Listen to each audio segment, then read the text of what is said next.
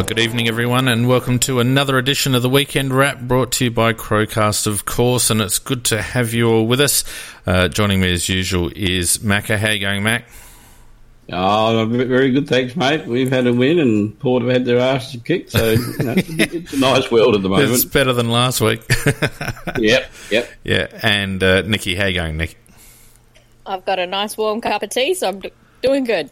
Well, that's always good to hear. Uh, did you, uh, both of you, watch much of the footy this weekend?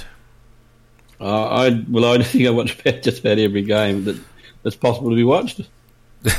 um, I watched little bits and pieces, but nothing today um, until uh, I listened from half time of the Port game um, driving home, and that was kind of amusing. Yeah, always amusing uh, when Port lose. Anyway, let's hook right into it and get into the scores, shall we?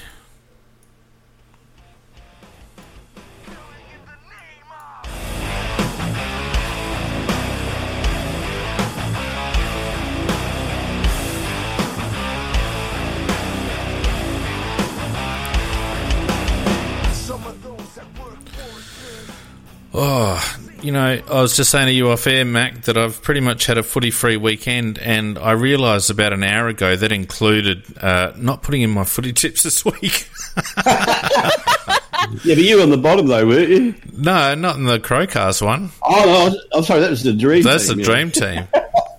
Uh, I was actually about four off the pace at, in the, in the big one that I'm in, and I That's, just yeah, that was right. Four off. completely forgot. Anyway, so I don't care about the results, but let's go through them anyway. uh, and it started with Friday night, uh, a bit of a boil over uh, Collingwood coming back from a few down, uh, apparently, and getting up by a point over there. Uh, Collingwood 11 12 78 to West Coast 12 5 77. A bit of a classic. Yeah, it was actually a first class game to watch, and it was played by two teams that are both they're both of a quality good enough to play in grand finals, and uh, and that's how this game was played. And, uh, you know, to Collingwood's credit, to, to go, they have been down their form. Uh, they've only been on uh, about one or two cylinders and playing one or two quarters here and there, but uh, they went over there and to, co- to beat Perth, West Coast at Perth is it takes a lot to beat Perth them over there, and uh, it was a classical game, and they just managed to sneak in by a very very small margin, at one point. Good game, excellent game, first class. There's a small problem for Collingwood though, because Pendlebury's gone in for surgery on his finger. They're hopeful that he'll be back for finals. Uh, he did something with his finger, and he played on with it. And he, they, I saw them wrap it very primitively in some tape, um, but I didn't realise it was that serious, Nicky. Yeah, no, he went in for surgery today. Yeah, and I think he's done that before, hasn't he, that finger? He has. It's it's it's a uh, a re-injury, re-injury Yeah. if you like. Yeah. Yeah, yeah. So not good news for them, but a very good win uh, and keeps them around the mark uh, in terms of top four. So uh, uh, a win's a win, and a win over there is a very good win. Uh, Saturday, bloody Carlton. What the hell's going on, Macca? Uh, nine goals, 15 69 to Sydney, eight goals, 14 62. A margin of seven points, and Carlton just marching up the ladder at the moment. I know, and they- they- they're really shitting me. They are, but um, but I have been warning for weeks that they are a lot better than they were playing early in the piece. And Yes. when you look at the players they've had spread around the, the, amongst their team, that's, and they're starting to gel a bit as a team now that Teague's in charge. Um, I fear they're going to win another couple as well before the season's out. I'm sure they, I'm sure they will. Maybe and, us. Um, well, who knows? Who knows? Um, we'll have to be on our, you know, because they do have some quality players. Uh, Sydney, on the other hand, they're, well, it doesn't take a lot to beat Sydney these days. They try very, very hard, but when you look at it, uh, without Buddy up forward, they really don't have a proper forward line. Uh, their midfield is getting old, and uh, there's only one or two players in there that can. Parker's playing fantastically, but he's not getting a lot of support in the midfield. Um, and defence not too bad, but they're a team that's rebuilding, and uh, uh, well, at this stage, uh, Longmire he's got got a, he's recommitted to the club, and he's got a fair job ahead of him, I reckon. I think that was one of the stupidest decisions they made was actually recommitting Longmire for a further three years. He's still got next year to run on his contract, so that's actually um, four years. um, who'll still be apparently in charge of Sydney. And we've seen this year that they're actually they're not rebuilding. They thought they were. They they do like us. They try and keep um, in finals, etc. But as you pointed out, Macca, I started watching that game, and my God, it was just atrocious. I hmm. switched over to the Hawthorn Fremantle one because it was way better quality of football. Well, you're quite right about that. It wasn't a good grade of football, but uh, sadly, the better bits of football came from Carlton. So uh, that's how, that's what, why they won the game. Yeah, I must admit, I'm a bit like you, Nick. I, I was very surprised that Sydney went so early on Longmire. Um, and I wonder if that would have been a similar story had Stewie Dew still been sitting in the in the co-pilot seat. Um, because maybe it's more of an indication that they don't think there's anyone else that's any good around the place at the moment. Well, I think North Melbourne made a, a, concrete offer to him as well, so they had to either match it, beat it, or uh, he may well have said, um, unless I get this or, or that, I'm going. Well, he can't go. He's contracted. Yeah, but they just break they break contracts all over well, the place. No, no, no. You can you can only break contract by mutual agreement unless he had some sort of an out clause. So Sydney could have just held him to his contract. It's not like players that can ask for trades and all that sort of stuff. Co- coaches have to see out their contracts unless there's a mutual agreement to terminate. And it makes me wonder why Sydney would have would have not just sat and held um, and made Longmire um, sit it out. So, because uh, yeah, but there is a downside to that in the sense, and you're quite right. Legally, they can do that, mm. and the and he has to stay there. But if you've got somebody who wants to go and uh, you're going to make him stay, you're not going to get the best out of him. So, and I think that's why, if he'd really pushed the issue, he could have done it. Mm. But uh, anyhow, that's not to be. They've decided to keep him, and uh, I think that'll be their problem in the long run. Yep. Uh, Hawthorn uh, also taking care of Fremantle. Fremantle starting to tail off a bit in the last month, a bit like us. Um, Hawthorn 12 12 84 to Freo 8 5 53. They're a margin of 31 points. Well, I did see an article where somebody said that Freo uh, are now currently the second worst team in the competition. And if they took that Fyfe out of that particular team, that'd be pretty right. They don't have a lot else to get really inspired about. Um, and I know they've got some injuries, but everybody's got some injuries, so that's not an excuse. And Hawthorn, I don't know how Clarkson does. He just somehow and he gets them up to win enough games. But the problem for them, of course, they'll finish up, like Nicky said, around the middle of the ladder, and uh, they won't get the hold of a, a real top draft pick. I think they're Nicky's gone home. Oh, there she is. No, I'm here. they're, they're just they're too fond of trading away any of the higher draft picks they get anyhow. Um, they, they, said they're going to keep it this year, Nick. Well, they have to um, because of, they've traded out so many. Of course, they have two years in a row. Yeah. Yeah. yeah although that that um, that rule gets bent. Uh, it does when it needs to, doesn't it? oh, definitely. Yeah. Mostly if it's Geelong. Yeah, that's right. Um, the, the, well, that that game actually wasn't too bad because even though like Freo didn't score so much at the start. They then got themselves back into the game. Um, so they did show some fight, but it, it, was down in Tasmania. They, I don't think anybody would have tipped Fremantle down there. No, um, the last time that. they won a game down there, it had to be on a Tuesday, um, which was after the where, where we had Siren Gate. Yeah, yeah. That's the only game they've ever won, won down in Tasmania, and they've played there quite a bit. Yeah. Uh, they are tailing off a bit though, and they'll have to get a wriggle on if they're going to keep in touch uh, with any sort of reasonable finals chance because uh, there's a fair bunch of teams starting to line up, sort of six to twelve. So uh, teams want to be careful. Uh, speaking of those teams, uh, it was a battle between two of them, Essendon and North, and the Bombers getting up by five points in the end, 12-14, 86 to North 12-9, 81 excellent game to watch because uh, both of these sides are uh, sides that, that, can, on their day, trouble anybody. And uh, North Melbourne under that brilliant orator, Rhyce, uh, they, they, they are playing damn good football, damn good football. And Essendon, uh, there's two things I want to, I really got out of the game that uh, I, I, think the Adelaide Football Club should have a very good look at. And the first one is Dylan Clarke the tagger for, for Essendon. Um, Cunnington, who's their uh, he's the driving force in the North Melbourne Football Club. He had 15 possessions, three kicks and 12 handballs. The 12 yeah. handballs were being grabbed and tackled by Clarke every time.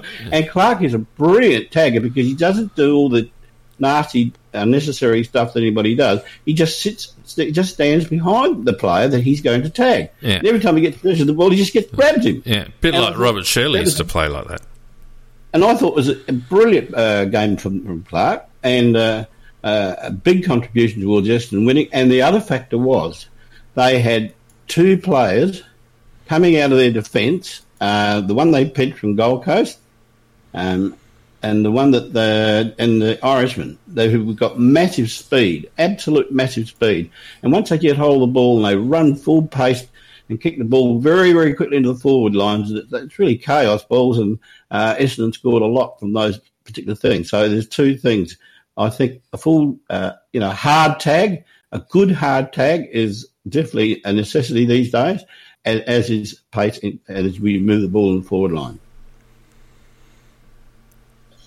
Um, yeah, they do that chaos ball, but if, if they can come up, if you can have a team that slows them down, then they're in trouble because they don't have any system apart from chaos. Um, so that's the that's the one downside um, for Essendon. It was it was actually more a great game from um, McDonald, Tipungwuti. He's he won them the game. Um, oh, he was brilliant up forward, wasn't he? Oh, absolutely. But he was the running back and forwards. As soon as you actually shut him out, Essendon absolutely struggle. And North, I tipped him, the bastards. Um, so did I. and and they missed so many easy set shots. They were absolutely controlling that game, and it's bad kicking is bad football. But the problem we've got it, for Essendon is Hurley's done his AC. Yep. Uh, um, Saad and McKenna were the two players I was thinking of. Yeah. yeah. No, miss him, Hurley. Very much so because um, Hooker was injured and was having so much trouble, and North didn't quite capitalise um, as well as they should have uh, on that um, because they had to put Hooker onto Brown, and he just couldn't go with him. But Brown was his normal. I'm going to run an entire cricket pitch length and then miss the ball. Yes, oh well, uh, they're going to be an interesting opponent next week, Essendon, but we'll get to that. Uh, then, of course, we had uh, St Kilda and uh, uh, Geelong. St Kilda staying in the game for a while. Geelong never really had it their own way, but by the same token, always looked as if they were going to win it 12 12 84 to the Saints 8 9 57. Yeah, the one game I didn't see uh, for the weekend, obviously for obvious reasons, watching Adelaide and, and the Gold Coast. So, uh, but uh, I think a good effort by St Kilda to finish as close to Geelong as, as that, but I still don't think it'll save the coach. No, I don't think so either. And then today, nothing to say. Didn't say it. Thank you, Nikki. uh, today, today, Richmond uh, carrying on their resurgence. Uh, uh, 13 uh, and what's going on with the Giants? Uh, Richmond 13 16 94 uh, defeating the Giants 9 13 67, the Tigers by 27, and the Giants another team that seems to be just just fading slightly for some reason. They don't. It's not. I don't think it's personnel. I don't know what it is. Leon Cameron, maybe. Uh, so it's more uh, when Coniglio does his uh, knee and they haven't ruled out ACL. Yeah. Yeah. Look, look, yeah, look, I think look. was it about five minutes into the game, Macca? Yeah.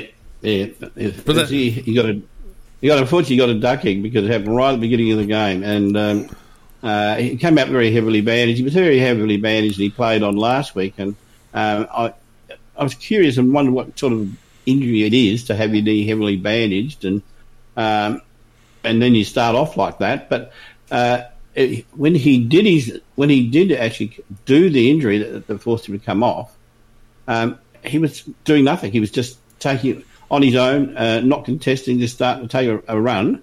Took one stride, and then he just couldn't put any weight back on it. And uh, it does look like a serious injury.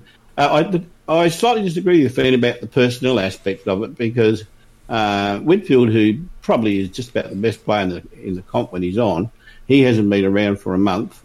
Um, Kelly, he did his calf last. I think it was last week, uh, and now we've got Coniglio. He he was unavailable this week. Uh, he was there, but he did, didn't play virtually.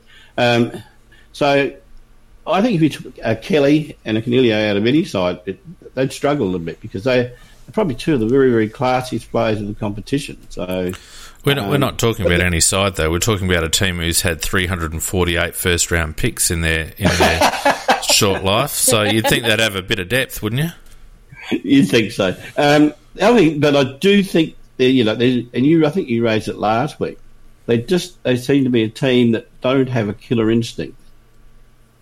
That they just don't have that desperation that some teams have and I think that's their, one of their weaknesses. Right, always has been. playing Richmond. They seem to find it against Richmond. Yeah, not this week. Uh, anyway, uh, at home they have. Yeah, uh, look, I, the, the Giants lack spirit. Uh, always has always been the knock, hasn't it? They've a yep. very talented team that's lacked spirit. We thought early early in the season it looked like they had a bit of fire in the belly. Uh, but they have really tailed off, in my opinion. Um, anyway, uh, Western Bulldogs uh, getting up over Melbourne. Melbourne having a horror season. Western Bulldogs 10 goals, 14 74 to the D's 9 12 66, a margin of 8 points. Yes, and Dunkley getting a, a dream team score that a cricketer would be very proud of. Uh, 168 or something like that. Bloody hell. Uh, yeah, uh, massive game from him, and the usual other sus- suspects helping him. They've got a mighty midfield, have the Bulldogs, and uh, look, they, one thing I will, I have a lot of respect for the Bulldogs. I, I don't like their coach Beveridge. That's pretty well known. I don't think many people do. Um, but you have to respect the fact that it is a team that plays pretty hard football and they do try their guts out. And I think they just, well, and then not a game over, overly high quality. They did outslog them. Nothing, Nick? Nothing. No, right. Uh, and uh, look, finally, apart from our game, uh, the second best result of the round uh, in front of a, a staggering 33,000. 33,000 uh, people. Um, the amazing thing, where they hide 30 of them? That's what I'd like. yeah. Uh, Brisbane Lions storming home to win by 48 points, 14 goals, 13 97 after a seven goal uh, blitz in the first quarter, pretty much shut Port out. Uh, Port only scoring 6 13 for the match, 49, a margin of 48 points. Uh, the Lions looking really good. Well, they played very, very good footy. Uh, the one thing I'd like to know is what Ken Hinkley's words are going to be this week, because two weeks ago, he said that this group was untrustworthy. And then when they beat us in the showdown, he, Ken Hinkley says, I believe in this group. Mm. And now they've had their asses kicked yeah, yeah. I think he'd better come out and say they're untrustworthy again. No, no, no. He's probably going to say he, they're unbelievably trustworthy. So a bit from both sides. Well, they, they were terrible. They, they honestly were terrible. And every bit of good quality football they showed against us all of that was missing uh, in this particular game. Um, the, the, you know, the Lions did seize the initiative early, but the movement of the ball by Port Adelaide was terrible, absolutely shocking. Whereas they were, they were trying again, to play dry weather football in that weather. Well, they were they trying handball, like the handball runs and everything. You don't handball in the wet. You just don't. They look. They, they really were pathetic. They were almost Gold Coast like today, um, and you just wondered where did the hell did they play so good against us? And they have been doing this as yo-yo effect now. Mm. Um, well, since round eight. They say since round eight. But if you look at uh, before round eight, Nikki, it was two wins, two losses, two wins, two losses. Then they decided to do it singly, one with one win, one loss. So it's a massive yo-yo effect, and uh, very well. I, would say they are an untrustworthy team, and today they got the bad Port Adelaide and the Brian and look, all credit to Brisbane Lions. Can't take anything away from them at all. They're this now they are an example of what the AFL, if they want to keep that miserable uh, team up at the Gold Coast up there, they've got to do something to make a set up like they did uh, and bet the whole club. Not give draft picks willy nilly to them. Just give them uh, a proper structure or remove them to Tasmania. They probably should. Nothing, Nick.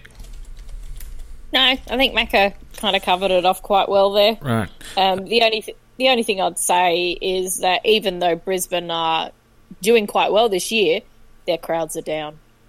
I think I think there's massive problems in terms of people actually wanting to go and watch either of those two Brisbane teams. Oh, I think I think uh, Brisbane will catch on again. Uh, you know, Queensland teams are funny, and it is not a footy state. And I, I, think the best thing they can do, and this is a Tuesday night live discussion, so we won't get too heavily into it right now. But I think the best thing that they can do for Brisbane is to fold Go Gold Coast.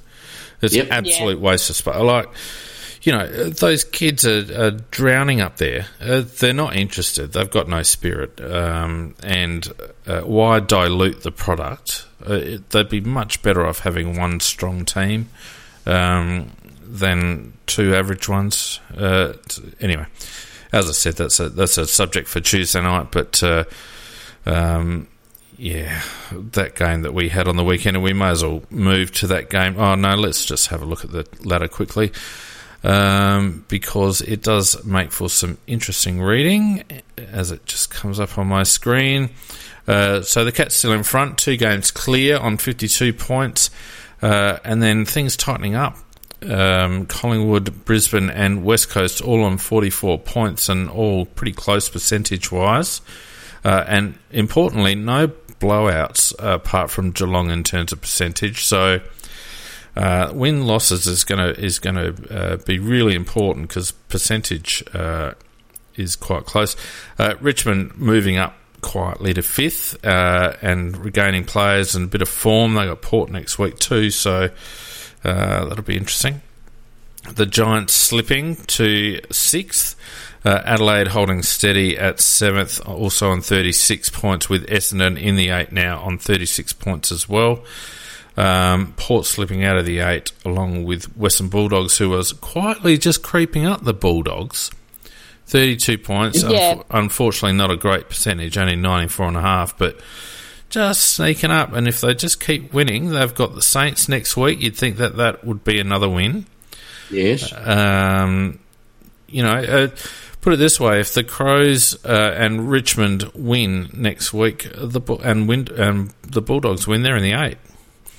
Um, so that's very interesting. Hawthorn on 28, along with North Melbourne and Freo, really starting to struggle, both win loss and also percentage down to 96%, uh, and lost the last four in a row. And you'd say on that form, not only are they in danger of missing the eight, but uh, Rossi Lyon, that surely they must have had enough now, Ross Lyon, I reckon. They extended his bloody contract.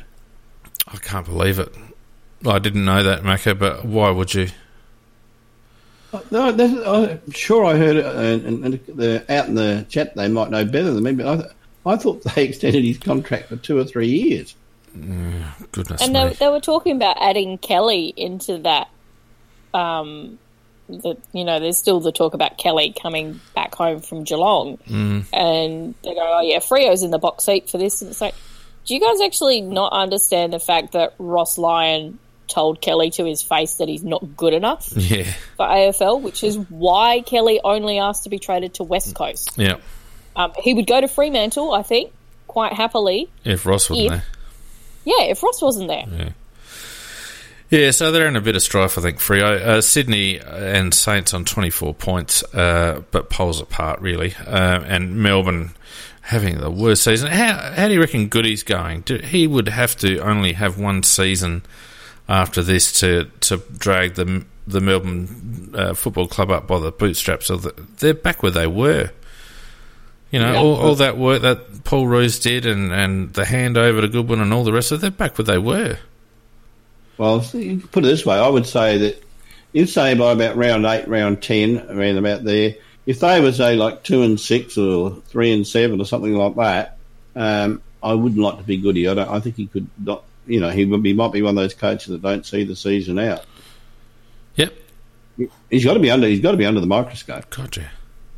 No, quite honestly, I don't think he should be involved in coaching because of um, the involvement he had in that Essendon drug saga. Um, I personally think he's somebody who should have just been banned um, because he put players in jeopardy.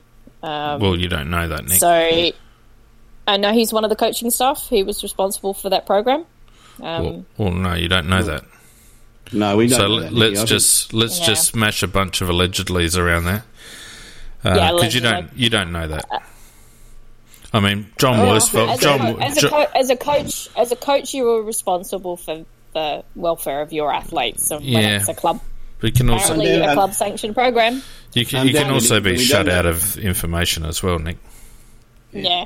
Um, so, but you're right. He just really hasn't been able to get that group gelled at all. I think there's still massive issues of they don't know how to win um, because they've had to for so long do that defensive mindset that that switch over is just I think almost a bit too hard. They they get some they'll get on a roll every so often, but then when things don't quite go their way or they're not quite fit enough because we know that those players actually don't like working hard.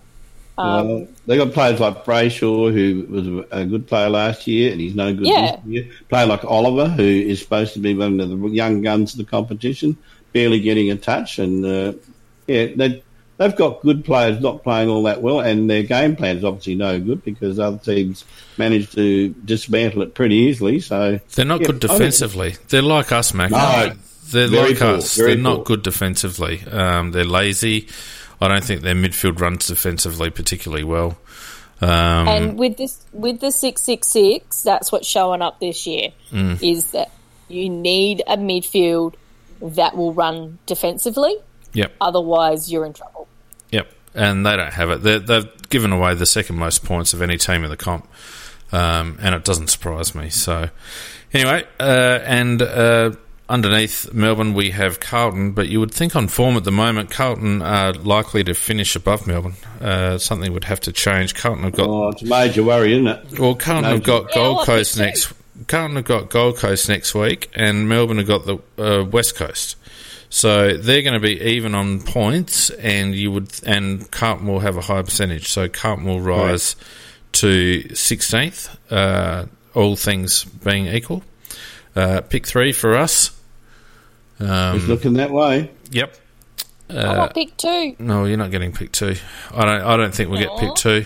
In fact, I wouldn't mind betting that we get about pick four, um, because Yeah, St Kilda are no good either. And if Carlton continue to, to rally like they have, um, it'll be four or five. But you know, four or five still a good pick. Pity it's a shallow draft. But anyway. So that's the scores and that's the uh, ladder. Let's have a look at our game, shall we? Because uh, it was just That's what. I was going to say that's why here we're here. That's what we're here for. But I mean, God, it wasn't much of a game, really, was it? Wasn't much of a game, I don't reckon. Uh, the final score uh, Adelaide 23 goals, 13, 151. Gold Coast 8 goals, 856. A couple of those late donations as well. Margin there of 95 points. Uh, Gold Coast's biggest losing margin for the year. Um, and collectively, we've beaten Gold Coast by a higher margin this year than we did in their first season. Um, and it, that is a particularly telling stat because it tells you exactly where Gold Coast are at, and that's nowhere. Yeah, look, I'm going to make a comment here, which is probably uh, controversial, and you you guys might say is totally unwarranted or totally incorrect. But um, I was looking at Stuart Dew. Look, when you've got a coach that's in the condition that he is in, where he's got a, a dewlap hanging over his belt, That's Um, ridiculous. That's ridiculous, Macca. Yeah. No, let- let don't, me don't finish. go That's there. ridic- that's don't go ridiculous. there, Macca. let, No, no, it's just nothing let me finish. I'm not, I'm not going to rubbish the man 'cause, uh, as an individual. I'm No, just but saying- I know exactly what you're going to say. I'm just saying, whether you've got that appearance, do you think that rubs on off onto these players because they don't go 100? percent Come on, mate. Just, a, just a thought. Come on, mate. No. Well, I'm allowed to have a thought. Yeah, oh, yeah, you are. Um, but uh, yeah, no, I don't, I don't. I don't think that. I've never. Have you ever played under a coach who might have been overweight, and you thought, Macca, maybe I'll, I'll be selective about when I go for the ball? I've never played under a, a coach in that condition. I have. I mean, I mean, I know that Stewie Dew as a player was a very good player, and he never backed out of anything, and he had uh, uh, it was a hundred percent and all the rest of it. He always played uh, somewhat overweight, but uh, his condition at the moment is not too good. No, well, I'd, I'd imagine that uh, it would have zero impact on, on the Gold Coast Suns. Uh, and if you had to listen to Dew post match, uh, he certainly doesn't lack passion for trying Oh, to turn that club around. Uh, and I think you'd have that's passion too, though, wouldn't you, if you were in that position? well, yeah. But what I'm saying is that I don't think his weight's got any. His weight doesn't outweigh his passion to try and turn that around. Uh, yeah, so no, I disagree, Mac.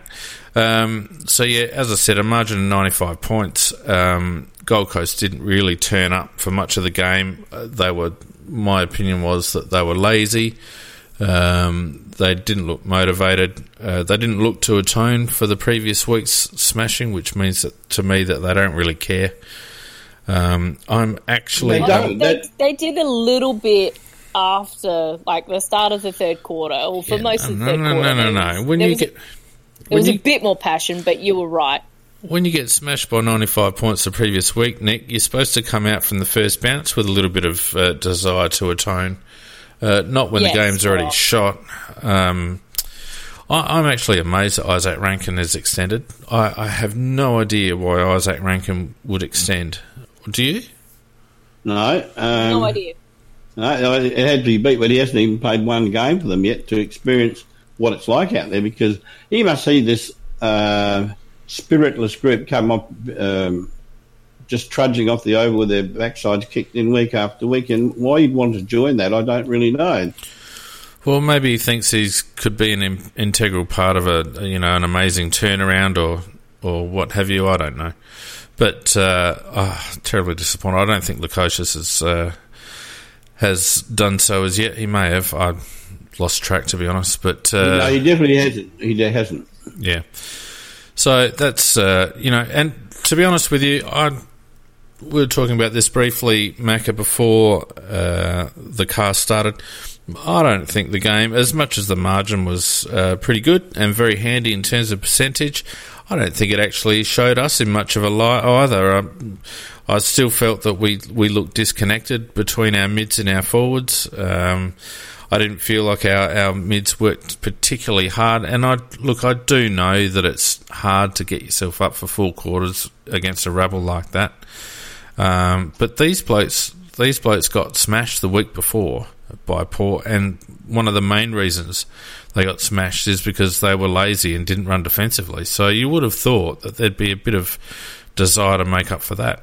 Um, but I, I just Yep. felt that we we beat them on uh, skill and class alone. Really, it wasn't system or well, it probably was No. system, but it wasn't wasn't greater commitment or desire or anything like that. Well, from the you know, I think our backline's been not bad all year. I think they've they've been uh, a group that have uh, put in hundred percent and given their best. Um, and our forward line did look better with the extra small in there.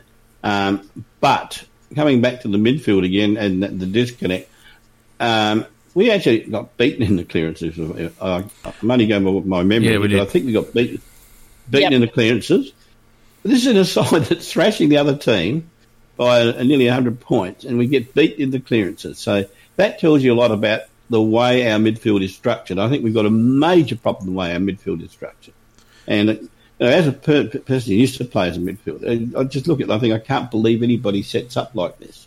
And we do it week after week after week. And even against a team like them. And as you say, um, they don't seem to have a, that connection role. uh, You know, Brad, Brad, Brad Crouch seemed to be on a different assignment this week. What do you have? Something like 14 or 16 tackles or something.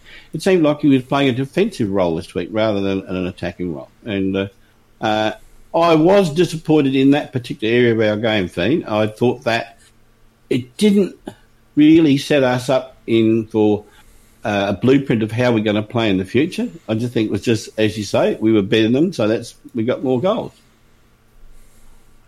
Nick, There what was do you no think? real, no real particular style there. Watching the game, I was frustrated at the end of the game because if we'd played well, that score should have been doubled. That's how bad Gold Coast were. Oh, that's And- a bit much, Nicky. No, I, I honestly thought we should, with how easily they were turning it over, and the fact that we could not win a clearance in the centre. I was ropeable with our midfield um, for the most part, for the majority of them, um, because there were once again those clearances. You would see Gold Coast players just waltz out of that contest way too easily once again, which was our major problem last year. Of they don't know either how to get into that kind of um, you know area they expected to win um, the ball. I mean, poor Rob had one of those games where they're both hanging on. The freeze paid against him um, when he gets um, couldn't grabbed, believe that when oh. he when he gets grabbed high across you know across the neck. Um, the free kick goes to the, the last one. The last one against Sam Day was a classic. That was hilarious. Oh, Actually, that was just like the, the poor bugger. Yeah. Umpire twenty nine, he, he he was shocking. Mm. Yeah, look, I um, you're yeah, you're right, Fiend. There was the only good delivery we had into our forward line was from Atkins, from Miller, or from Tex. Two of those are our forward players, really. Mm. We, well, we, have been putting Atkins in the middle, uh, not Atkins, um, Miller no. in the middle but I think some of those was when he was actually playing off the half forward. Mm. Um, but there, there really wasn't that. We should have had. We had. We, at least we had camera angles. We could see those repeat leads that was being done, and the commentators were right. Is that Jenkins was giving a lot of really good leads, but very rarely was it kicked to his advantage. I, am convinced. Him at all. I'm convinced that it's our midfield. It's been difficult to tell this year whether it's been the midfield or whether it's been the forwards being dysfunctional. And I've because you don't get the camera angles, um, so it makes it difficult. But you're right, Nick. The the camera angles at Metricon, Metricon, that's what they call it, isn't it? Yeah, yeah. Yeah. Um, are a little bit different, and you do get some different angles, and you can see quite clearly. Um, we, we're just we're, we're, kicking the ball over the heads. We're kicking not to like to the to the wrong side of a contest. You, not kicking it into space, uh, like so many fundamentals in terms of our forward fifty entry. It's our midfield. Um, for yep. a team that, for a team that, and we'll go through the stats now, but just to highlight this one particular one, for a team that won by pretty much hundred points, we had 66 clangers to Gold Coast 61. Now, I know we had the ball a lot more than Gold Coast, but 66 clangers under that pressure, uh, or lack thereof, um, tells a bit of a story. We turned it over 63 times with that sort of pressure. Now, Gold Coast turned it over a lot. You could tell that Gold Coast were turning it over a lot because that's where we got most of our score. But we were only 14 behind them or 16 behind them in terms of turnovers. So um, our disposal efficiency was fine, 75.8, but I, just felt that those, uh, given the amount of uncontested possession that we had, those two skill error stats are quite telling, in my opinion. Yeah, no, there's no argument about that at all. In fact, I'll amplify it even further with by with. I thought Tex Walker was on on the weekend. He was. Uh, I thought he played pretty well, and I, camera angles also showed it many, many times Tex was he actually led the position on his own, and they didn't kick it to him. I just couldn't believe it. They they kick, uh, they bomb it to a pack or bomb it to a small one, forward. There was one there. There was one there where we had a small forward against two tall. They bombed it there, and Walker was sitting on his own at centre forward. I was, I was screaming. Mm. Uh, not they don't lift the eyes enough, and they don't really try and just put that little kick that makes the forward run at the ball.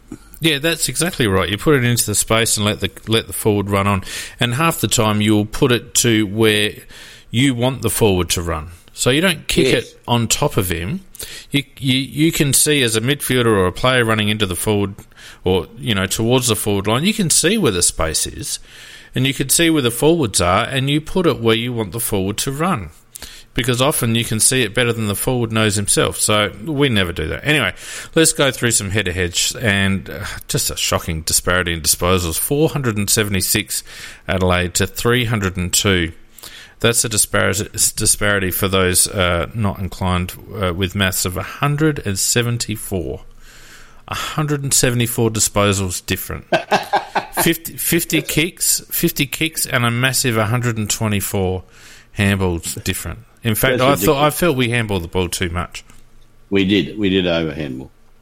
Yeah, there, there were a couple of we had some really nice proactive the, that running link up play. We had um, there there was one where we took it from the back line up to uh, you know the goal line, which was brilliant. That's the way you use it. But you're right, we still get into those little dinky handball.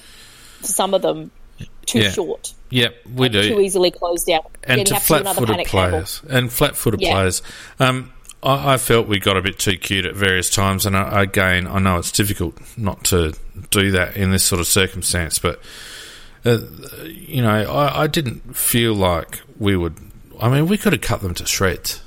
If we'd have been more decisive and aggressive with our ball use and our Yep. disposal, we could have won by 150 points easily. Anyway, um, uh, as you'd expect, with such a high uh, disparity in disposals, we outmarked them 120 to 85. Um, Gold Coast had 75 tackles, surprisingly, because I didn't see them lay too many. Uh, we had 69, which wasn't a bad number. Uh, Brad Crouch had most of those. Um, Reilly O'Brien, 44 hitouts to Witts 37. I thought it was a good battle. I thought Reilly struggled at times, um, but uh, it was pretty even for the most part. The Gold Coast, for a team who lost by 9 million points, 24 frees to 17.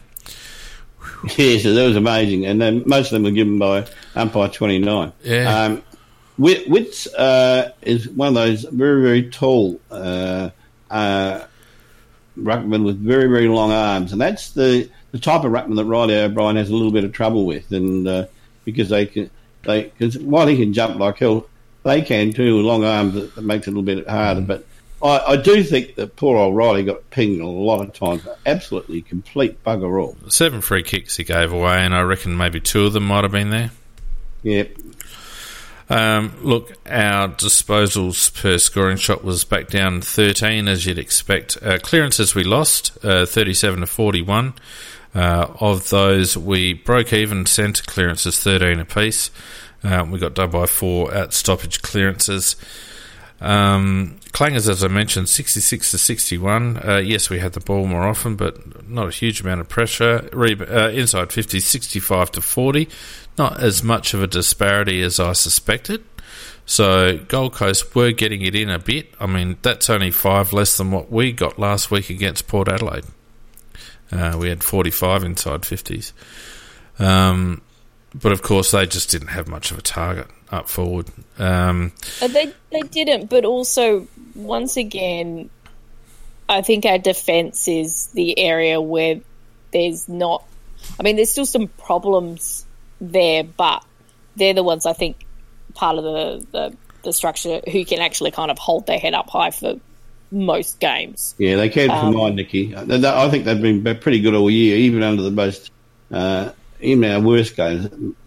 Be, there's not many times you'd blame the defence uh, and say it's their fault. But the, when you've got players streaming in like like they were uh, in the showdown, you just you know you, the defence is just get outnumbered. But um, no, they all of our uh, backmen fight on very well for the ball.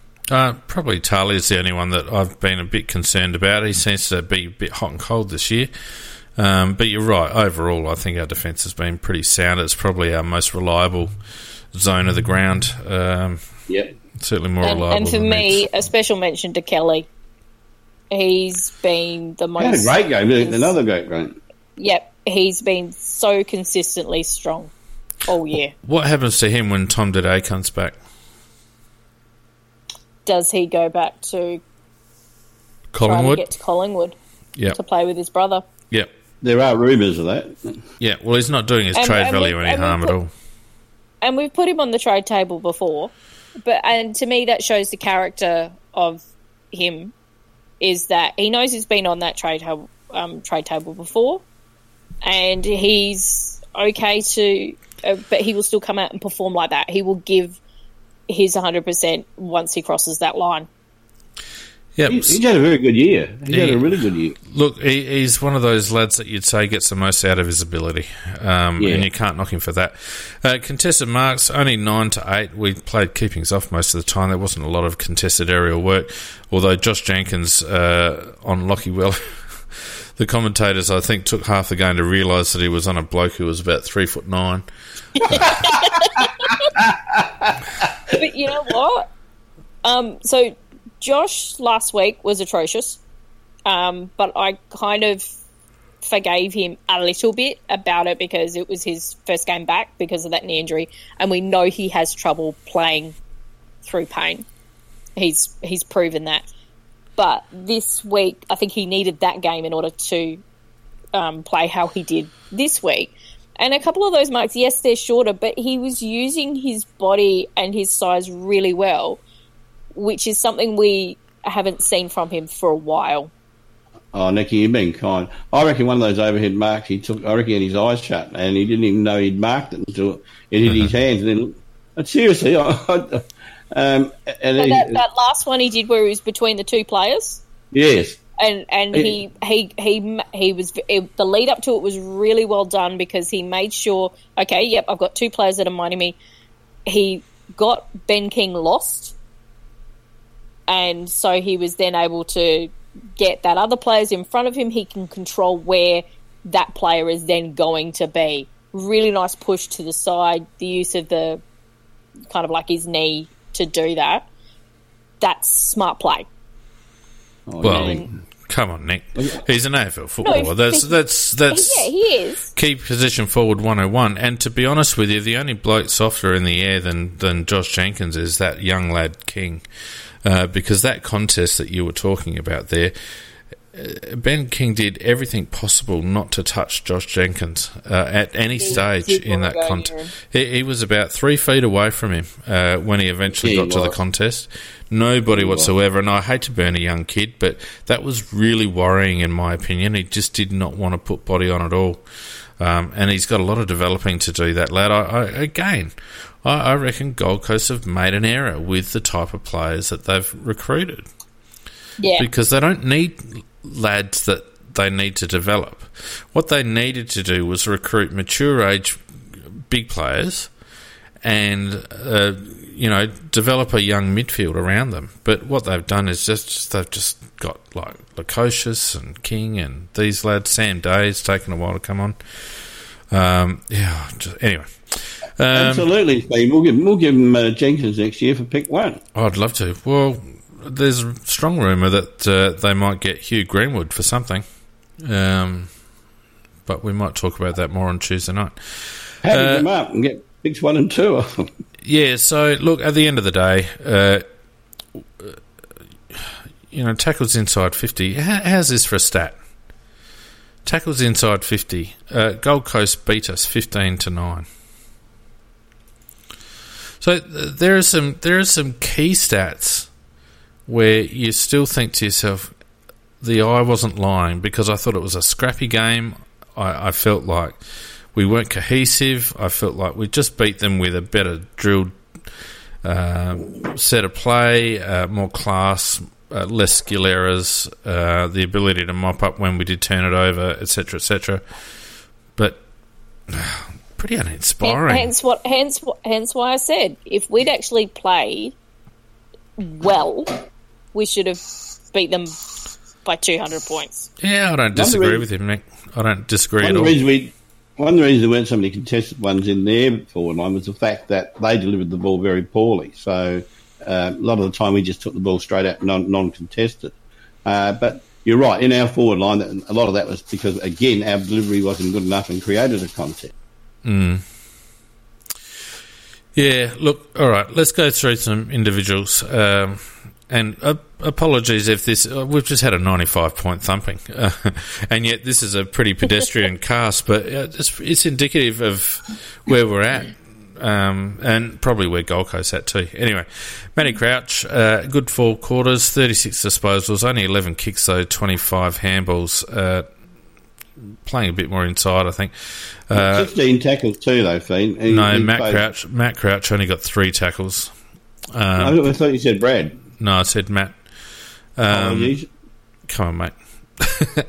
uh, yeah, so one goal, one, three tackles, three inside 50s, seven clearances, uh, three rebound 50s, um, 14 contested he's possessions. cruising around, didn't he? Like he always does, just cruises around. Yeah, I mean, only gained us 225. I don't think it was a, ter- despite the stats, I don't think it was a terribly impressive. We know that Matt Crouch can accumulate possessions, but I think he could have worked harder to use the ball by foot a little bit more. Um, I, I thought it was a bit better from him. He there was Oh, yeah, there, I there agree, was like, he made some he made some really nice passes and nice decisions. You can compare that to Brad, who was this was this was a game where Brad frustrated me once again because uh-huh. whilst Oh. yes he got all those tackles, yes he appeared to be involved etc. But he was very good at the panic kick or making it like trying to do a kick and kicking straight to them when there was a better option elsewhere. There's he's still so so much frustrating to me because this was a game made for him, and it was hilarious that the the commentators were talking about our inside grunt midfielders and saying, "Oh yeah, it's Sloane, Matt, and Brad." And so we need some class on the outside. It's like you guys actually don't understand our midfield this year because it's Cam Ellis-Yolmen on the inside, and it's more Matt and Brad on the outside, not Well- inside players. But that's what I was. I was a little bit bemused. Brad was definitely playing an inside mid role. Yeah, he did. Anyway, let's not Yeah. get ahead of ourselves. Uh, Rory Atkins squibbed around for 35 disposals, 28 and 7.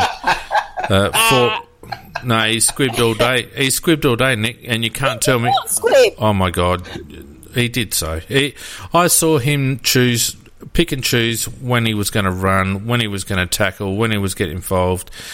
He squibbed around for 35 touches. He took four marks, kicked two points, three tackles, if you don't mind, uh, seven inside 50s, um, one rebound 50. He had a, a massive four contested possessions. Uh, and despite having all his ball on the outside, went under 70% disposal efficiency, um, 10 score involvements, gained to 687 metres, turned it over five times. Not impressed. No, it's hard to argue with him because he, he doesn't uh, win contested ball, and he. No, it wasn't uh, even that, Macca. It, it wasn't even that. I saw him not chase on many occasions. You mean run behind? I saw him not chase. Yeah, he's he's one of those. If he has to chase, he just does that jog about ten metres behind and makes no ground, so make sure he doesn't get into any physical contact. But um, uh, look, he he'd be on my trade table as well. yep. Nick, you're going to disagree with me? Uh, Yeah, I was because it, it was okay. I'm looking at the type of player he is. so that, that God. running back with the flight of the ball, uh, the running with the flight of the ball, and he took that hit. Um, you know that that's very un Atkins like. There were uh, That was, a couple of I other agree with that one. Yeah. Yeah. No, no, it was only one, Nicky. I, I, I think. I Don't think. invent two more. I think Smithers was tr- playing a trick on him and said, "You're free, you're free," and uh, just to make him think that there was no one I around. reckon, I reckon you're right. I reckon you're right. No, but listen, it's not. Um, it wasn't so much his con- his contest on the ball. It was the fact that he he picked and chose all day. He did not commit to running defensively, and considering that's where all our problems are with our Yeah. with our spread, our defensive run, our two way run of our outside midfielders. That's where all our problems are. In a game like this, and with Rory Atkins having struggled over the past month with that particular aspect of his game, he's not in a position where he can squib. And Rory Atkins has got far too big an opinion of himself, and he thinks 35 touches is going to do him on a Monday morning at the review. Yeah, uh, no argument for me at all. Um, he's a very, very talented individual. He's got, you know, he's got a beautiful leg. He can, uh, he's got a very good sidestep. He's got a little bit of pace, not lightning, but a little bit. And if he actually had courage, he'd be a very, very good player. But he, that's the one thing he does lack, Nick. Um, No, it's it's not so much courage; it's the defensive desire well, well, that's that that's, they go lacking, that's lacking with him. Look, you, you take it's- Sloney. Would never allow somebody just to beat him as easy as Atkins does. Yeah, because his pride wouldn't allow it, and that, that's where Atkins, because he will allow that to happen, that's where he lets the team down. and that's the GWS problem: is that somebody who has a lot of talent who didn't have to try as a junior as opposed to somebody who didn't have that talent but had to rely on effort and that continual repeat effort in order to make sure that they stayed in the game and they could keep playing the game at the highest level that they possibly could. There's your difference between Sloane and Atkins, and it comes down to that desire, It's which true, Atkins doesn't have. And I'll agree with you guys. I would be point. very happy for us to trade him out, and he would be worth quite a bit because uh, we can see those flaws. Other teams probably do, but they think they'll be able to get something out of it, or they can work within it within their system. Well, it doesn't work. is very without- much like Ricky Henderson. Like Hawthorn has made the Yeah. Ricky Henderson trade work, and I reckon he'd fit very well into Clarkson's uh, system. Uh, Clarkson has that a was a deal. well. Clarkson has a couple of those. Ty- Isaac Smith, uh, Ricky Henderson, uh, Rory Le- uh, Rory Atkins had, had worked really well with Hawthorn. Um, but uh, we we need, unfortunately, we need blokes that can run both ways with the type of game plan that we play, and um, he's not doing it. Anyway, Lairdy uh, got 30 touches, 8 marks, 1 tackle, 6 inside 50s. Um, he went at uh, 86% disposal efficiency, which is far better. Still only the 6 contested possessions. Uh, but a little bit more meters gained, 371. Uh, just a just a good, honest game, I guess, from Lairdy. Did what he had to do. Yeah, good summary. I thought it, that, that, uh, it was a good, honest game. wasn't one of his really outstanding ones, but it wasn't a poor one. Uh, He just did what happened to be, happened to be in front of me on the night. So, yeah, he did his job. Yep, great. Thanks, Nick. Uh, Jake Kelly. Jake Kelly Once was. again, you're welcome. Jake Kelly was probably, I agree, probably in our top three players. Um, 13 kicks, 14 handballs for 27 is a really good stat line for Jake off that halfback line. Seven marks. Yeah, but he's, I'm going to have his efficiency rating for his disposals. Just- Can you just. How, how many. oh my God. We've been Well, doing this for seriously. how many years? Seriously, Sorry. I do it in the same order every time, every Do week. think I'm slow? I'm slow. Jesus Christ, honestly. Uh, Jake Kelly, eight contested positions. Hey, Mac, he went at 81.5 disposal efficiency, five score involvements, uh, only the 274 metres game, but that's okay. 11 intercepts, though. Yeah, 11 intercepts. I he Uh, was pretty good. good game, yep. Yep. Yeah, I'm very happy with his game, and he does. It's one thing he really has prided himself on uh, this year. I reckon is his disposal. Whereas you know, like in, uh, and, and that comes with self confidence too, because you know, in other games he's never been sure he's in the side, and he's also under perhaps under a bit more pressure. And but this year he really has used the ball very well in nearly every game he's played in, and uh, he, and also very hard to beat one on one. So very happy with his games at the moment. and he's actually um, his his ability to see the, the patterns and the way that the game is playing out because often uh, once he's gotten rid of it he's often then pointing to that other player where the next kick should be going. The only trouble is, and- the only trouble is, Nicky. and he's often making a, a good decision there because uh, it's somebody who's actually free. Yeah, but the only trouble with Jake is that uh, he wants to play the game uh, at the pace that his mind works, and uh, that's why he's always flapping his arms, telling people to calm down because he can't keep up when the when the ball's moving a bit quicker.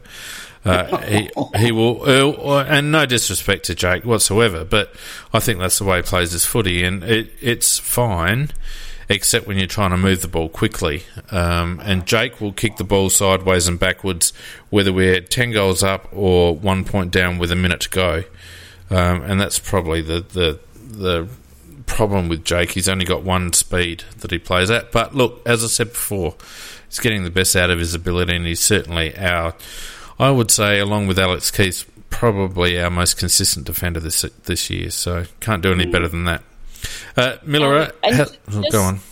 because I'm not sure whether you're going to do are you going to do Keath at all I might Don't do. you know the order, Nicky? Listen, Might wait do. for the order. No, I'm just checking because sometimes because we don't do every player. No, I'm just no. checking because just just just on that point regarding Keath, because earlier in the year I was quite strong that he still takes too long for his disposal and to make those decisions. Mm. But against Gold Coast, very much so, being really proactive and trying to move that ball on quickly. Yeah, yeah. So that's a step forward in Keath. I was really pleased to see. Yeah, and unlike uh, Jake Kelly uh, tended to kick it forward, which is nice. Um, Wayne Milera should stay in the midfield for the rest of the season. Um, definitely, definitely, I, I, just don't think Don's got a choice. Um, even when Cam Ellis-Yolmen comes back in, I don't think Don's got a choice. We need yeah. Wayne Milera in the middle. Um, at times he tried to do too much and got caught, but I thought, uh, particularly his first half, was really solid. 13 kicks, 14 handballs, so good ratio there. Took seven marks, uh, kicked a goal, um, four goal assists, uh, seven inside 50s, which is the key stat there. Um, I, I, just felt like he gave us a little bit. Only six contested possessions, but he went at 85%, so usable really well um, on the outside, which is what we wanted. 12 score involvements. Uh, importantly, he only got 308 metres gains, which showed that his delivery was very much that conduit between the midfield and the forward line.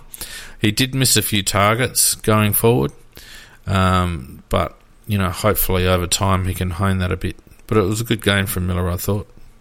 He's come a long way this year from last year, mate, and I think uh, in terms of promise, uh, I'm not saying he'll be as good as McLeod, but he's if he keeps improving each year, bit by bit as he is, he'll end up as at least a poor man's McLeod. You know, if you know what I mean. He's he's got that rare talent that not many people have got. The ability, vision around him, and the ability to get through it, and uh, at his best uses the ball beautifully. And, I, th- uh, I think I, you, I, I think you should wash your mouth out.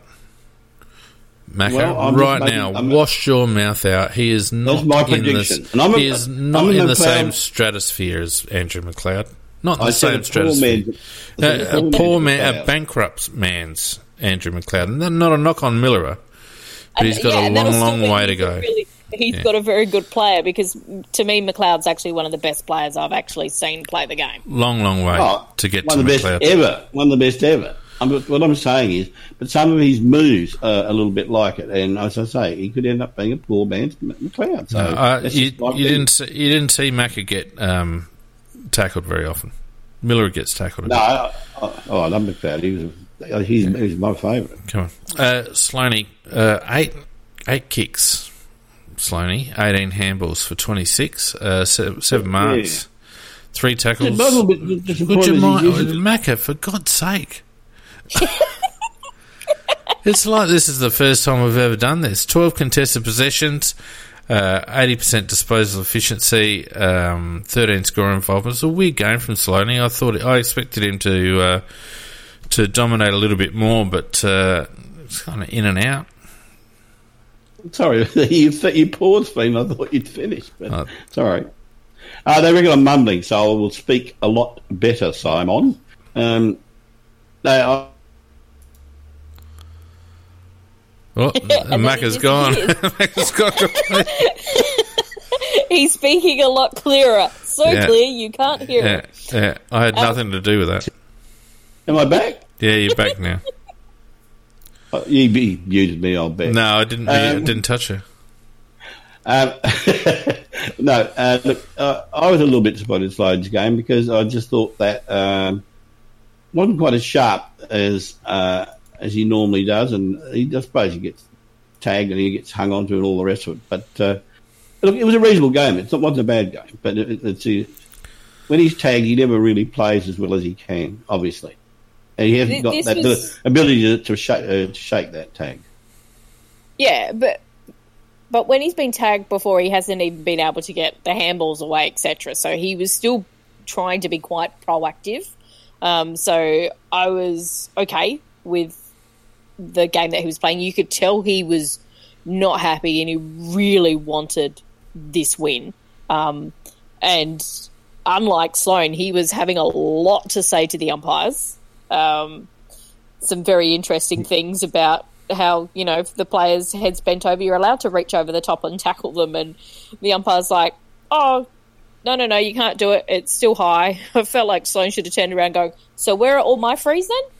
Because you know, that's what's happening to if him. That, if that particular incident, Nikki, is a very well, sorry. I was going to say that that particular incident, Nikki, was a very good example of uh, very poor umpiring because that player ran into Sloan's stomach with his head, and Kelly. Sloan, Uh, was Kelly, was it? And and yeah, it was Sloan and Kelly tackled and, him. and they put the, put their arms over, didn't touch his head or his, his Yep. neck, and grabbed him around the waist, and Yep. and he's boring his head into their body, so and he gets a free for too high. Um, if you're Stuart Dew, why the hell are you tagging anyone? What are they going to learn out of tagging a bloke? Just let them Yeah. play, for goodness sake. I, I thought that was stupid. Um, and it wasn't terribly effective. I just think Sloaney probably wanted to be on the surf rather than in, on that ground, really. And fair enough too. Um, look, there's not too many other I want to talk about, but Brad Crouch, I felt, despite his 16 tackles, um, bog average, in my opinion. 10 kicks, 15 handballs for 25, two marks, kicked a point, 16 tackles, yay. Uh, two inside 50s, uh, one rebound, 50. Um, nine contested possessions despite playing inside Macca. Only went at 60% disposal efficiency once again. Uh, Played up forward quite a bit. 227, yeah, and only kicked a point. 227 metres gained. Um, had fairly low time on ground stat, 73% time on ground, which is interesting. Uh, Matt had 74. Um, but I just felt it was a bog average game from Brad. Um, I think a bog average game from Brad is better than a lot of some of our players. Um, uh, Kidding I, me, I aren't still Nah, no, no, No. I'm not kidding. I, disagree with Macca. So where does where does 40% of his disposals go, Mac? Well, the same place where everybody else's go. No, no, no. We win it. We win it. Like Wayne Milera went at 81%. Had the same He's amount of contested ball. He's not a freak. He's just a footballer. The average is about seventy. I think. So, Yeah, so and and it takes a fair bit to get ten percent less than the average. I it just takes think a you fair bit. every week. I yeah, think you build because sixty percent disposal efficiency, Macca. And so, Uh, and and many of those were stupid, stupid kicks. They weren't under pressure kicks. They were ones he was making consciously trying to, you know, move us forward, and he was picking out Gold Coast players. Yeah, he missed Well, so many I- targets. Well, I'm in, in BB's camp, Brent Brent Breitenbach's uh, camp. Yeah, well, that's I nothing to be proud of. Well, Sorry, BB, Brent. I mean, I Sorry, that. Brent. You heard that. No, Yeah, no, no, look, he, they, what, what he Brent's said is he, Nicky, shut up. He, he, he, he, you can't question the fact that he, he, he don't really gives a hundred percent getting the ball. Yes, his disposal could be improved. I agree with that. Does he run? Does he run defensively, Mac? Nope. Not always, no. Uh, And sorry. then again, he, S- but then again, he's in very good company because most. No, no, no, no, no, no, no, no. That is not a defence. We're talking about Brad Crouch. Does Brad Crouch run defensively, Macca? No, not very No. much. Does Brad But- Crouch hit? No, no, no. Hang on. Uh, uh, does Brad Crouch hit targets, Macca? Sometimes. Yeah, sometimes. Only 60% of the time. So two out of the three KPIs that Brad has, he fails at. And he's Does he supposed. actually crack in hard and getting football? Yeah, but we've got 93 of those blokes, Macca. We need Oh, Brad to be an outside midfielder, which is what he's what he was recruited to be. An inside out midfielder that, that is our cream, and he's not. He's just another workhorse. Send him Well, on I his thought he way. I thought it's out. Oh no, I think that's very unkind. Send him on his No. way. Can't agree. Look, I, I'm not happy with the fact uh, that uh, his disposal sixty percent. I'd like him to be up seventy five percent, eighty percent. But I don't. I can't remember any game where I- I'd say that Brad never tried his guts. I never said that. I never said that No. once. and that's. But I can say that about a lot of other players in the side. Yeah, but I never said that. But I'll tell you what, Brad only tries when the ball's in his vicinity. Oh, Yeah, if he actually has to actively run to try and stop them getting clear entries into their forward 50, uh, to try and put that pressure on, if they're what he deems it's, he's an, it's Atkins. He and Atkins are a pair at that of they choose when they're going to defensively run, and it's not good enough. Not with the talent that both of them have and what we want out of them for our team to actually play well in finals. I we we've already said numerous times we can't trust Atkins in big games, I don't think you can trust Brad. No, I agree, Nick, hundred percent. And uh, I know there's a lot of uh, anti those comments on Spreaker chat, uh, and I'm sure other people listening over the next day or two will have the same thoughts. But I've held my counsel on Brad for about a month, and I've watched him particularly closely in that time. Um, not because I want to dig the boots in, but because I want to I want to see the value of having him in the team, and he does crack in. But his disposal is often panicked. He misses a lot of targets. The targets that he hit are often under pressure. He doesn't kick the ball to advantage, and he doesn't run defensively. So he is about as limited, Macca, as Huey Greenwood in terms of what he can offer. Um, except he gets the ball a lot more. Well, he might uh, get the ball a lot more, but what does he do with it? What's the point?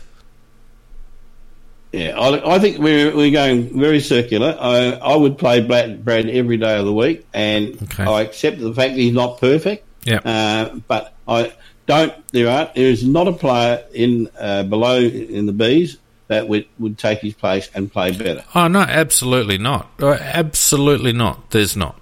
He he's still in our midfield rotation, and so he should be. But in terms of being um, a highly ranked midfielder, he's not. He's just a workman. He's a workman. That's all he is. Uh, Riley Knight, uh, pointless playing him. I don't know why we played him. He had 25 good touches, took nine marks, uh, three tackles, uh, three inside 50s. Um, had five contested possessions. The, we played him a bit more in the midfield as well. Mm. Um, don't know so why. that way we yeah, uh, whether we were looking for a bit more of that speed and movement around it, because what I could see was who we played more through the midfield. Because Smith's actually spent quite a number of um, yep. time in there, as well as Milera. I think they were kind of being the lynch in a way, mm. um, but putting them in, in that role in order to do it. But then we put nine. But one of the the thing with Knight is we've said he needs to get more possessions. Mm. That's he was always that under twenty. Yep. So he's actually gotten over 20. So it's yeah. a step forward. Yeah, no, absolutely. Look, a, a, a, solid game from Riley, no, no question about it. And another one who always cracks in. Um, you always get an effort from Riley Knight. Um, but uh, big improvement on Douglas, anyhow. Oh God, my grandmother would be. But anyway, um, and it begs the question: What we're doing with Hugh Greenwood? It looked like we were actually trying to play him pretty much as a permanent forward with a couple of little cameos through the middle. Did um, appear that way. Yeah, 13 kicks, 9 handballs for 22, took 7 marks. Uh, looked okay, but only kicked a goal up forward. 8 tackles, though, which was good. Um, 4 clearances, so he did have a bit of a run through there. Um, eight contested possessions, went at 77.3 disposal efficiency, Macca. Um, nine score involvements, um, but only the 121 metres gained. Uh, so, yeah, Huey had almost a permanent forward role with, you know, probably five minutes a quarter running through the mids. Yeah, look, it's, it's about Greeny still. Um, yeah. I thought that he, he's, I think he's uh, uh, when they're resting him up forward, it does give a little bit more steel up forward, uh, even if he doesn't get the ball. It just gives a little bit more steel and contest. Um, and he, when you put him on the ball, he will always get some of the ball because he dives in hard and, and uh, it's interesting how he, he, he, as soon as he gets the ball, he holds it up above his head, and uh, they fall for it every time, every time, and he, and he, which always gives him the opportunity to, dispose of it if, if he's tackled. So um, I think he's a valuable player. Um, he may be one that's surplus to our requirements next year, and we may be trading him. I don't know because um, we we have these boys that are playing in the uh, twos uh, that we've drafted. Uh, they've got to be given a chance. Yeah, Brent in the chat is. I agree one thousand percent with you, Brett. Uh, Brent, supporters are too attached to players. I agree. You've just sat there d- defending Brad Crouch why? Why? You know, Riley Knight is another. I, I, I love Riley Knight's heart and the passion that he plays with. I, I love Huey Greenwood. I think he's a fantastic inside player and he does some really good things. I couldn't give a rat's bum if we trade them, to be honest with you, because none of these players would give a rat's bum when they decide to leave. So I want a team that's actually going to win a flag because I tell you what, Macca, after the capitulation since the bye that this club has mm. shown after being in a good position, I'm not interested anymore in, in playing, you know, happy families with, with the crowd favourites and with the spectator favourites. Where I, I would like us to be more ruthless. And these oh, blokes, look, you're, you're, probably right. Yeah. And these blokes like Knight and that they've had their chance. Rory Atkins, they've had their chance. They blew it. They blew it in 2017. They couldn't back up in 2018, and they've been stinking it up half the time this year as well. So see you later. Paul Seedsman. Uh, I don't know what's wrong with Paul Seedsman, but for a bloke who kicks it like he does to only kick it six times in a game that we win by 95 points, there's something going on there. He doesn't look like he he's quite right on his on his knee. He has had two shit games on the trot, and I mean shit games. Yeah. Uh, he no influence and no contribution virtually, virtually no. at all to the game. Doesn't look and, like he's uh, moving freely to me. Um, no, okay. he doesn't deserve to be in the team on, the, on his last two at all. Nope. Um, Brodie Smith, the experiment through the middle, I thought was okay. I don't think Smithers is a midfielder, to be honest with you. I think he's a wingman. Um, 15 Even and 9. Well, they're looking for some outside run and they're looking to get him around the ball, Mac, but I just don't think he's a natural midfielder. I know he played juniors as a midfielder, but he, he's not agile enough uh, for mine uh, to be a midfielder. He's, he's good in a straight line. Uh, 15 and 9. Wing, I'm happy with that. Yep. Uh, I'd have Smith and, and Sloan on the wings, to be honest with you. Uh, five marks, uh, eight inside 50s, which is where we get value for Smith, but he does, he's another one. Because of his kicking action, Macca, I reckon it, it's, it's a bit of a crapshoot where his kick ins go, and like, he's one that doesn't put it to the advantage of the forwards terribly often, in my opinion doesn't always think where it's going. There's no doubt about that. Sometimes he's just going for distance um, and not thinking about the end result. Is that what you reckon, Nick? Yeah, it's he can sometimes make though if it's that longer pass, really good. Some he struggles a little bit sometimes with those shorter ones. Hmm. yes, um, it's because he's got that kicking style. Yeah, because he does, and and it's because he's made for those longer type of kicks. So if he's got it on the fifty, have a ping, Brodie. Mm. Just have a ping. Um, don't try for the the shorter hit up one. Um, this just I really like your idea of him on the wing. Um, I thought the the fact that Lynch is so integral to actually a decent delivery into our forwards and getting it from the halfback line to our forwards that what we've had to try and manufacture and using him in those ways and you know mm. we're trying something it's not quite working but it's not too bad um, it's going to be very interesting if lynch isn't ready for essendon how it'll go against them and their speed. Well, it was an interesting comment that Rue made where Lynch himself doesn't know how long it's going to be now. So they reckon it's a bit of nerve issue as well as the muscle itself on the calf. So I don't reckon we, will see Tommy for a couple of weeks yet. Yeah. Well, it's, got, it's gone for really uh, one to two weeks was originally mm. said mm. to inde- to indefinite really because yeah. the comment you made is quite valid. I heard that particular comment and and it seemed like they have no idea when he's going to be back. Because if it, if it's that nerve, it means he could, the muscle could be okay, but he's feeling a pain, which it might kind of not be there, and so he can't trust what he's feeling as to whether that's truth or not coming out. And so in the, in those instances, yeah, don't play him until that gets sorted. Mm, yep, I agree. Um, we missed him. We miss him. Yeah. Speaking of blows that we didn't miss, was there any reason we played David Mackay? Um, surprisingly, six and twelve for eighteen. Uh, look, I don't. Um, another, another, guy that I I will never question DMAC's endeavour, uh, and he did a couple of nice things. Um, no, he was he was our relief for our backline because I was very relieved out there. because Smithers and Milera are, out there, so mm. you've got to have that player who can swap with Brown mm. and Kelly. Oh yeah, and give them a rest on the bench. Yeah, if it wasn't that, for DMAC, we wouldn't have won by ninety-five points. He was the difference. I mean, come on, come on. We've got a young lad in the two, Shoal, who's been playing the lights out all season. Yeah, I This is the want to Gold Coast. him. Coast. Why did It we would have play? been the perfect match. Yeah, Why didn't we play match. Benny Davis? Come on, we play him against the. We set him up for failure against the Cats. We drop him against the Power, and then we take him on the on the road trip to bloody Gold Coast and don't play him. The hell, like it's ridiculous. Um, really glad to see Tyson Stengel get a run. Uh, I thought he was uh, pretty decent uh, as a small forward.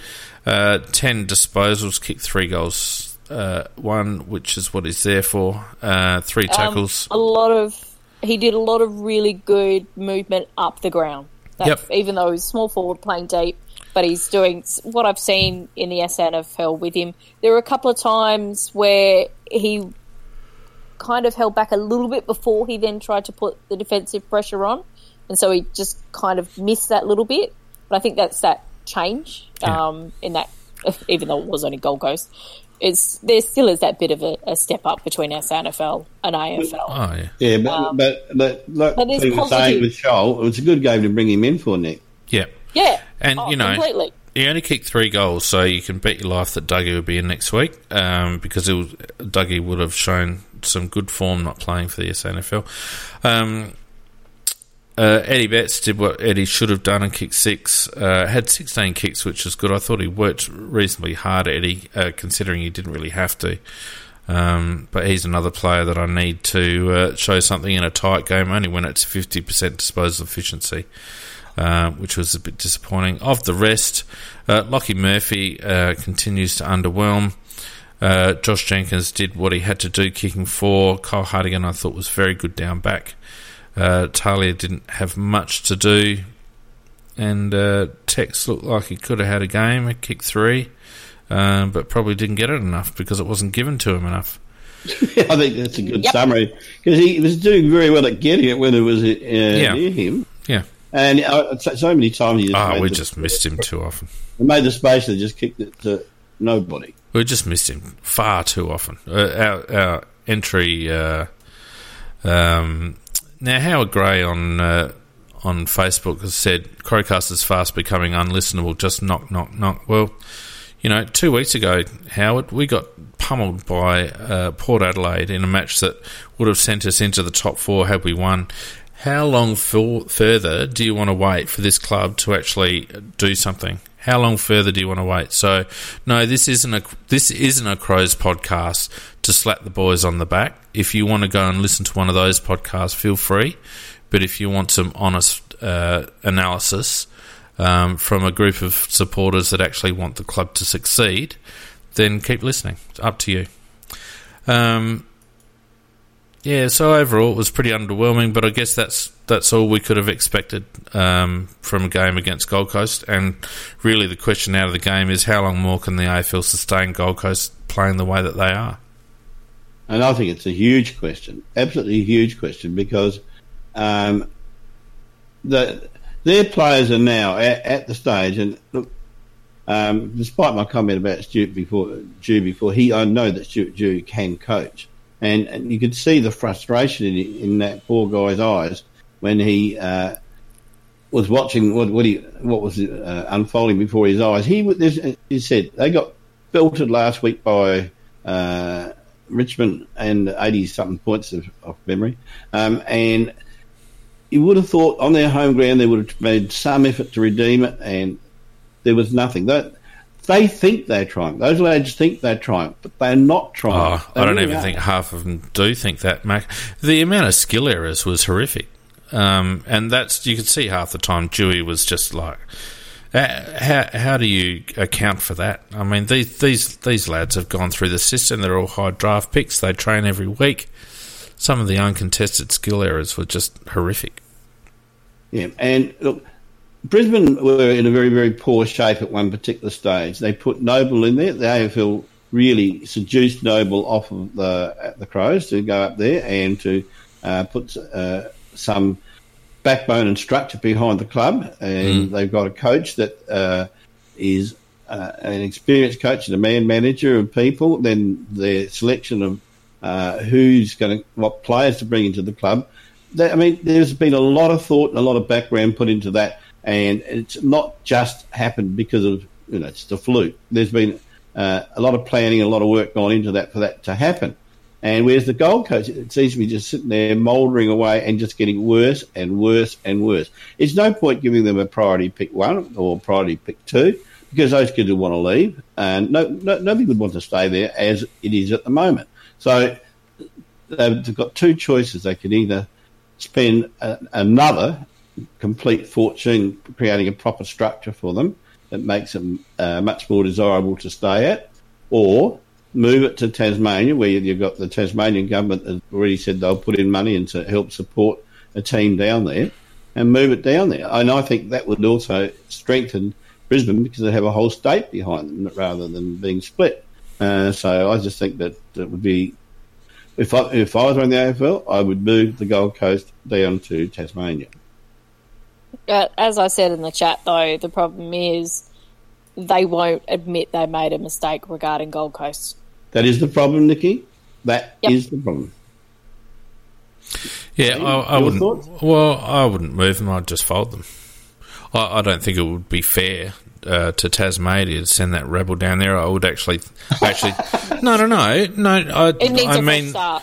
I, I mean, uh, think about how negative that would be to Tasmania to send Gold Coast down there. Uh, like even if like you need to scrap it and just you might move the infrastructure down to Tasmania, but don't give it any association to the Gold Coast Suns because they are a rabble and they just need to be folded up. And look, the NRL have been able to do it uh, with a couple of Gold Coast teams in the past, um, and I think the AFL need to uh, have the courage to admit that it's not working. Uh, and it's not likely to work. I mean, can any of you? I actually thought last year Gold Coast were on the right track, and it's quite shocking yeah. to me that they are they've capitulated the way they have, and it just they, they it just they weren't terrible last year and they had a bit of talent. But it just shows you, I mean, they've lost a couple, but it just shows you that um, the players aren't invested up there. They're just not invested Definitely in not. the club. Definitely not. And, and, and amongst that playing list there now, uh, at the end of this season, there'll be another two or three that will want to move on from there. Uh, there's already talk of um, Martin wanting to move. Um, yeah and he's one of their quality players. Yep. Um, so the future of them, I just think, is going to get worse and worse. And, and the, well, and, and the, the trouble is, trouble is, Mac, I'm sorry to cut you off, um, but the trouble is that we're dealing with young lads' careers because 75% of those kids they will stagnate on that list uh, and they probably don't deserve to and they probably would have got some better development uh, and some better opportunities at uh, better run clubs. And so you're dealing with young lads' careers. Um, and I just don't think it's fair for them to be sent up to what really must be a bit of a rabble. Um, and just to sit there and languish and, and hope that they get picked up by another uh, club after their first contract. I mean, what, how long have they been in there now? How many years is it? Six, isn't it? Um, I'd have to look it up. Hang on. Six or eight. Yeah, it's, it's long enough. But it is long enough, and, and uh, the Gold Coast is not one sporting team that's ever worked there. Not one no, of any isn't. kind, of any kind. Um, no. Doesn't matter what the, the, denomination of the sport is. It ten. just hasn't worked. Yeah, ten I thought years. it was ten, ten years. a decade. Two thousand and nine. I was going to say that, Nicky. I thought no, that might be out of, might be wrong, but um, it, seems like it was for, for bloody ever. And they've, they, if you draw a graph of them, they had a little rise originally, and then it's just a, uh, a downhill slow slide, and it's just the steep, it's getting steeper and steeper and steeper, and yeah, there, there's no future. No, I don't well, agree. I don't. Just, just yeah, just like correction. So they were given the license in 2009. They had two years to plan. They first started playing in 2011. Yeah, that sounds right. So seven years on the deck. Um, and they spent that two years yeah. trying to get Gary Ablett, basically. No, this is their ninth playing year. Ninth playing year. Hmm. Anyway, uh, they're crap, and that's a Tuesday Night Live discussion, which I'm sure we will have. Uh, but in the meantime, before we wrap up proceedings here, uh, Nikki, would you like to have a quick comp- cockwomble, or would you like to leave it until uh, Tuesday? No, I'm not. On, I'm not on Tuesday. You're not on Tuesday. No, I was supposed to be on this week, so it's a Macca week, even though. Well, that's unless you want me to swap and come on. I don't really care. Do what you want, but let's have a cock cockwomble. Definitely.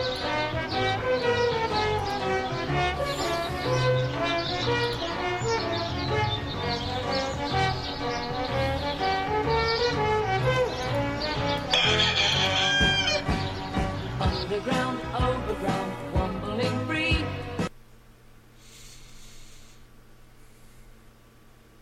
Go for it, Nick. All right. Um, umpire in the Hawthorn uh, Fremantle game where Tom Scully throws his leg out, trips up a Fremantle player. Um, no free kick is paid. Uh, Fremantle players have question the decision, and the umpire says, "Oh, it was accidental." So for that umpire, rule fifteen four five. Um, prohibited contact and payment of free kick. Uh, G to that is trips or attempts to trip an opposition player, whether by the use of hand, arm, foot, or leg. Doesn't matter if it's accidental or not. It is. Um, that is stupid. That is stupid. Yeah, yeah. Oh, absolutely, utterly stupid. It was a free kick any day of the week. So I just thought with that one, because I just watched it at the time and heard him say that, and went, dude, you need to learn your rules. That's what you're actually out there for. Uh, well, Nikki, I'd like to nominate uh, Ken Hinkley. Uh, and isn't this just surely, a standing nomination? almost, but surely, I mean, uh, two weeks ago uh, they were Macca. He, he, he said they were untrustworthy. Macca, yeah. you get your sweet and smacks. And for the last three sweets and smacks, you have gone so hard at Port Adelaide you're obsessed. I mate. love it. You're obsessed. I, I am. You're I obsessed. Am. And, back, but back to the cock. No, no, no. Because you you say the same things every week. So until you get some new No, material on Port Adelaide, But he doesn't say this every but you've week. already, He's- but you've already said that. You've already said yeah, that. and on Tuesday night, you're going to have your sweets and smacks. You can do it there because I have the ultimate cockwomble, and it's a joint nomination for Damien Barrett and Kane Cornes, Oh God. who on the yep on the Sunday Football Show decided to have a go at Pyke and the rest of our coaching box, who were laughing during the last quarter. It is. And the reasoning behind it was because Stuart Dew, in his after-match press conference, um, actually said, "Because did you look the Adelaide box in that last quarter? You know that stinks." Now, I Sorry? watched. So Stuart Dew was in his after-match press conference. Actually, talked about you know, and he was just saying the game. Um, and he said to those journalists in the room, you know, you saw how basically saying you saw how relaxed the Adelaide coaching box was in the last quarter. That stings. Now, to me, and the way he said it, and the context of it was that they were so relaxed coaching. They knew they didn't have that. It's not that they were laughing against Of um, course they whatever. Gold Coast was Of doing. Of course they weren't. weren't. They were. They, I know the moment they were actually laughing at it was uh, uh, Eddie's kind of mark Yeah. from the the, the miss kick, and it was Yeah. just like, oh my god, you know, it's that kind of thing of everything's going our way. Now you have Damien Barrett who brought it up and then goes, "Oh, we don't know what the context of this is, but it's not good." Dude, you're supposed to be a journalist. One of the things you're supposed to do is find out what the context is, which showed that he didn't watch the game. And then you have Kane Cornes trying to back him up on the Sunday footage going, Don Pyke was laughing hysterically. That's not a hysterical laugh, Kane. That's a chuckle. I don't think he actually knows what humour is and how people actually react to humour. Uh, but the good thing was Tony Jones and pretty much everybody else in the panel pulled him up, going, "So we're not allowed to smile and laugh in a coaching box, and you don't know what they were laughing at, but you're going to have a go at them for something that you don't know what they were laughing at." So, Hmm. yeah, All right. Well, we can do that, Nick. That's fine. I don't even know what it is. What is it? I don't know. I, I think we give Nicky Cock Anyway, look, we're going to wrap it up. I don't, I can't believe that we've spent one hour and thirty-five minutes talking about the most ridiculous game of football that's been played this season. But apparently, we can talk. So uh, I'm going to leave it there. Thank you very much to Ryan at uh, Smith Partners Real Estate for his ongoing support. Uh, thank you to Down to Earth Electrical as well, um, and Scorpus, aka uh, Tim uh, at Hardware Unboxed. Uh, and also thanks, obviously, to all of our patrons on Patreon. If you want to follow the Crowcast and support us, uh, go to patreon.com forward slash AFL Crowcast or click the Patreon button at aflcrowcast.com. Guys, that was a struggle. The game was a struggle. We've got Essendon next week, which will be much more of a test for us. Uh, so join us on Tuesday Night Live as we uh, preview that game a little bit uh, with Peter and Donkey as well. Thank you, Nikki. Thank you, Macca. Yes, I'll see you Tuesday and night. Thanks, everyone, for joining us on the chat. See you okay. guys. Night all.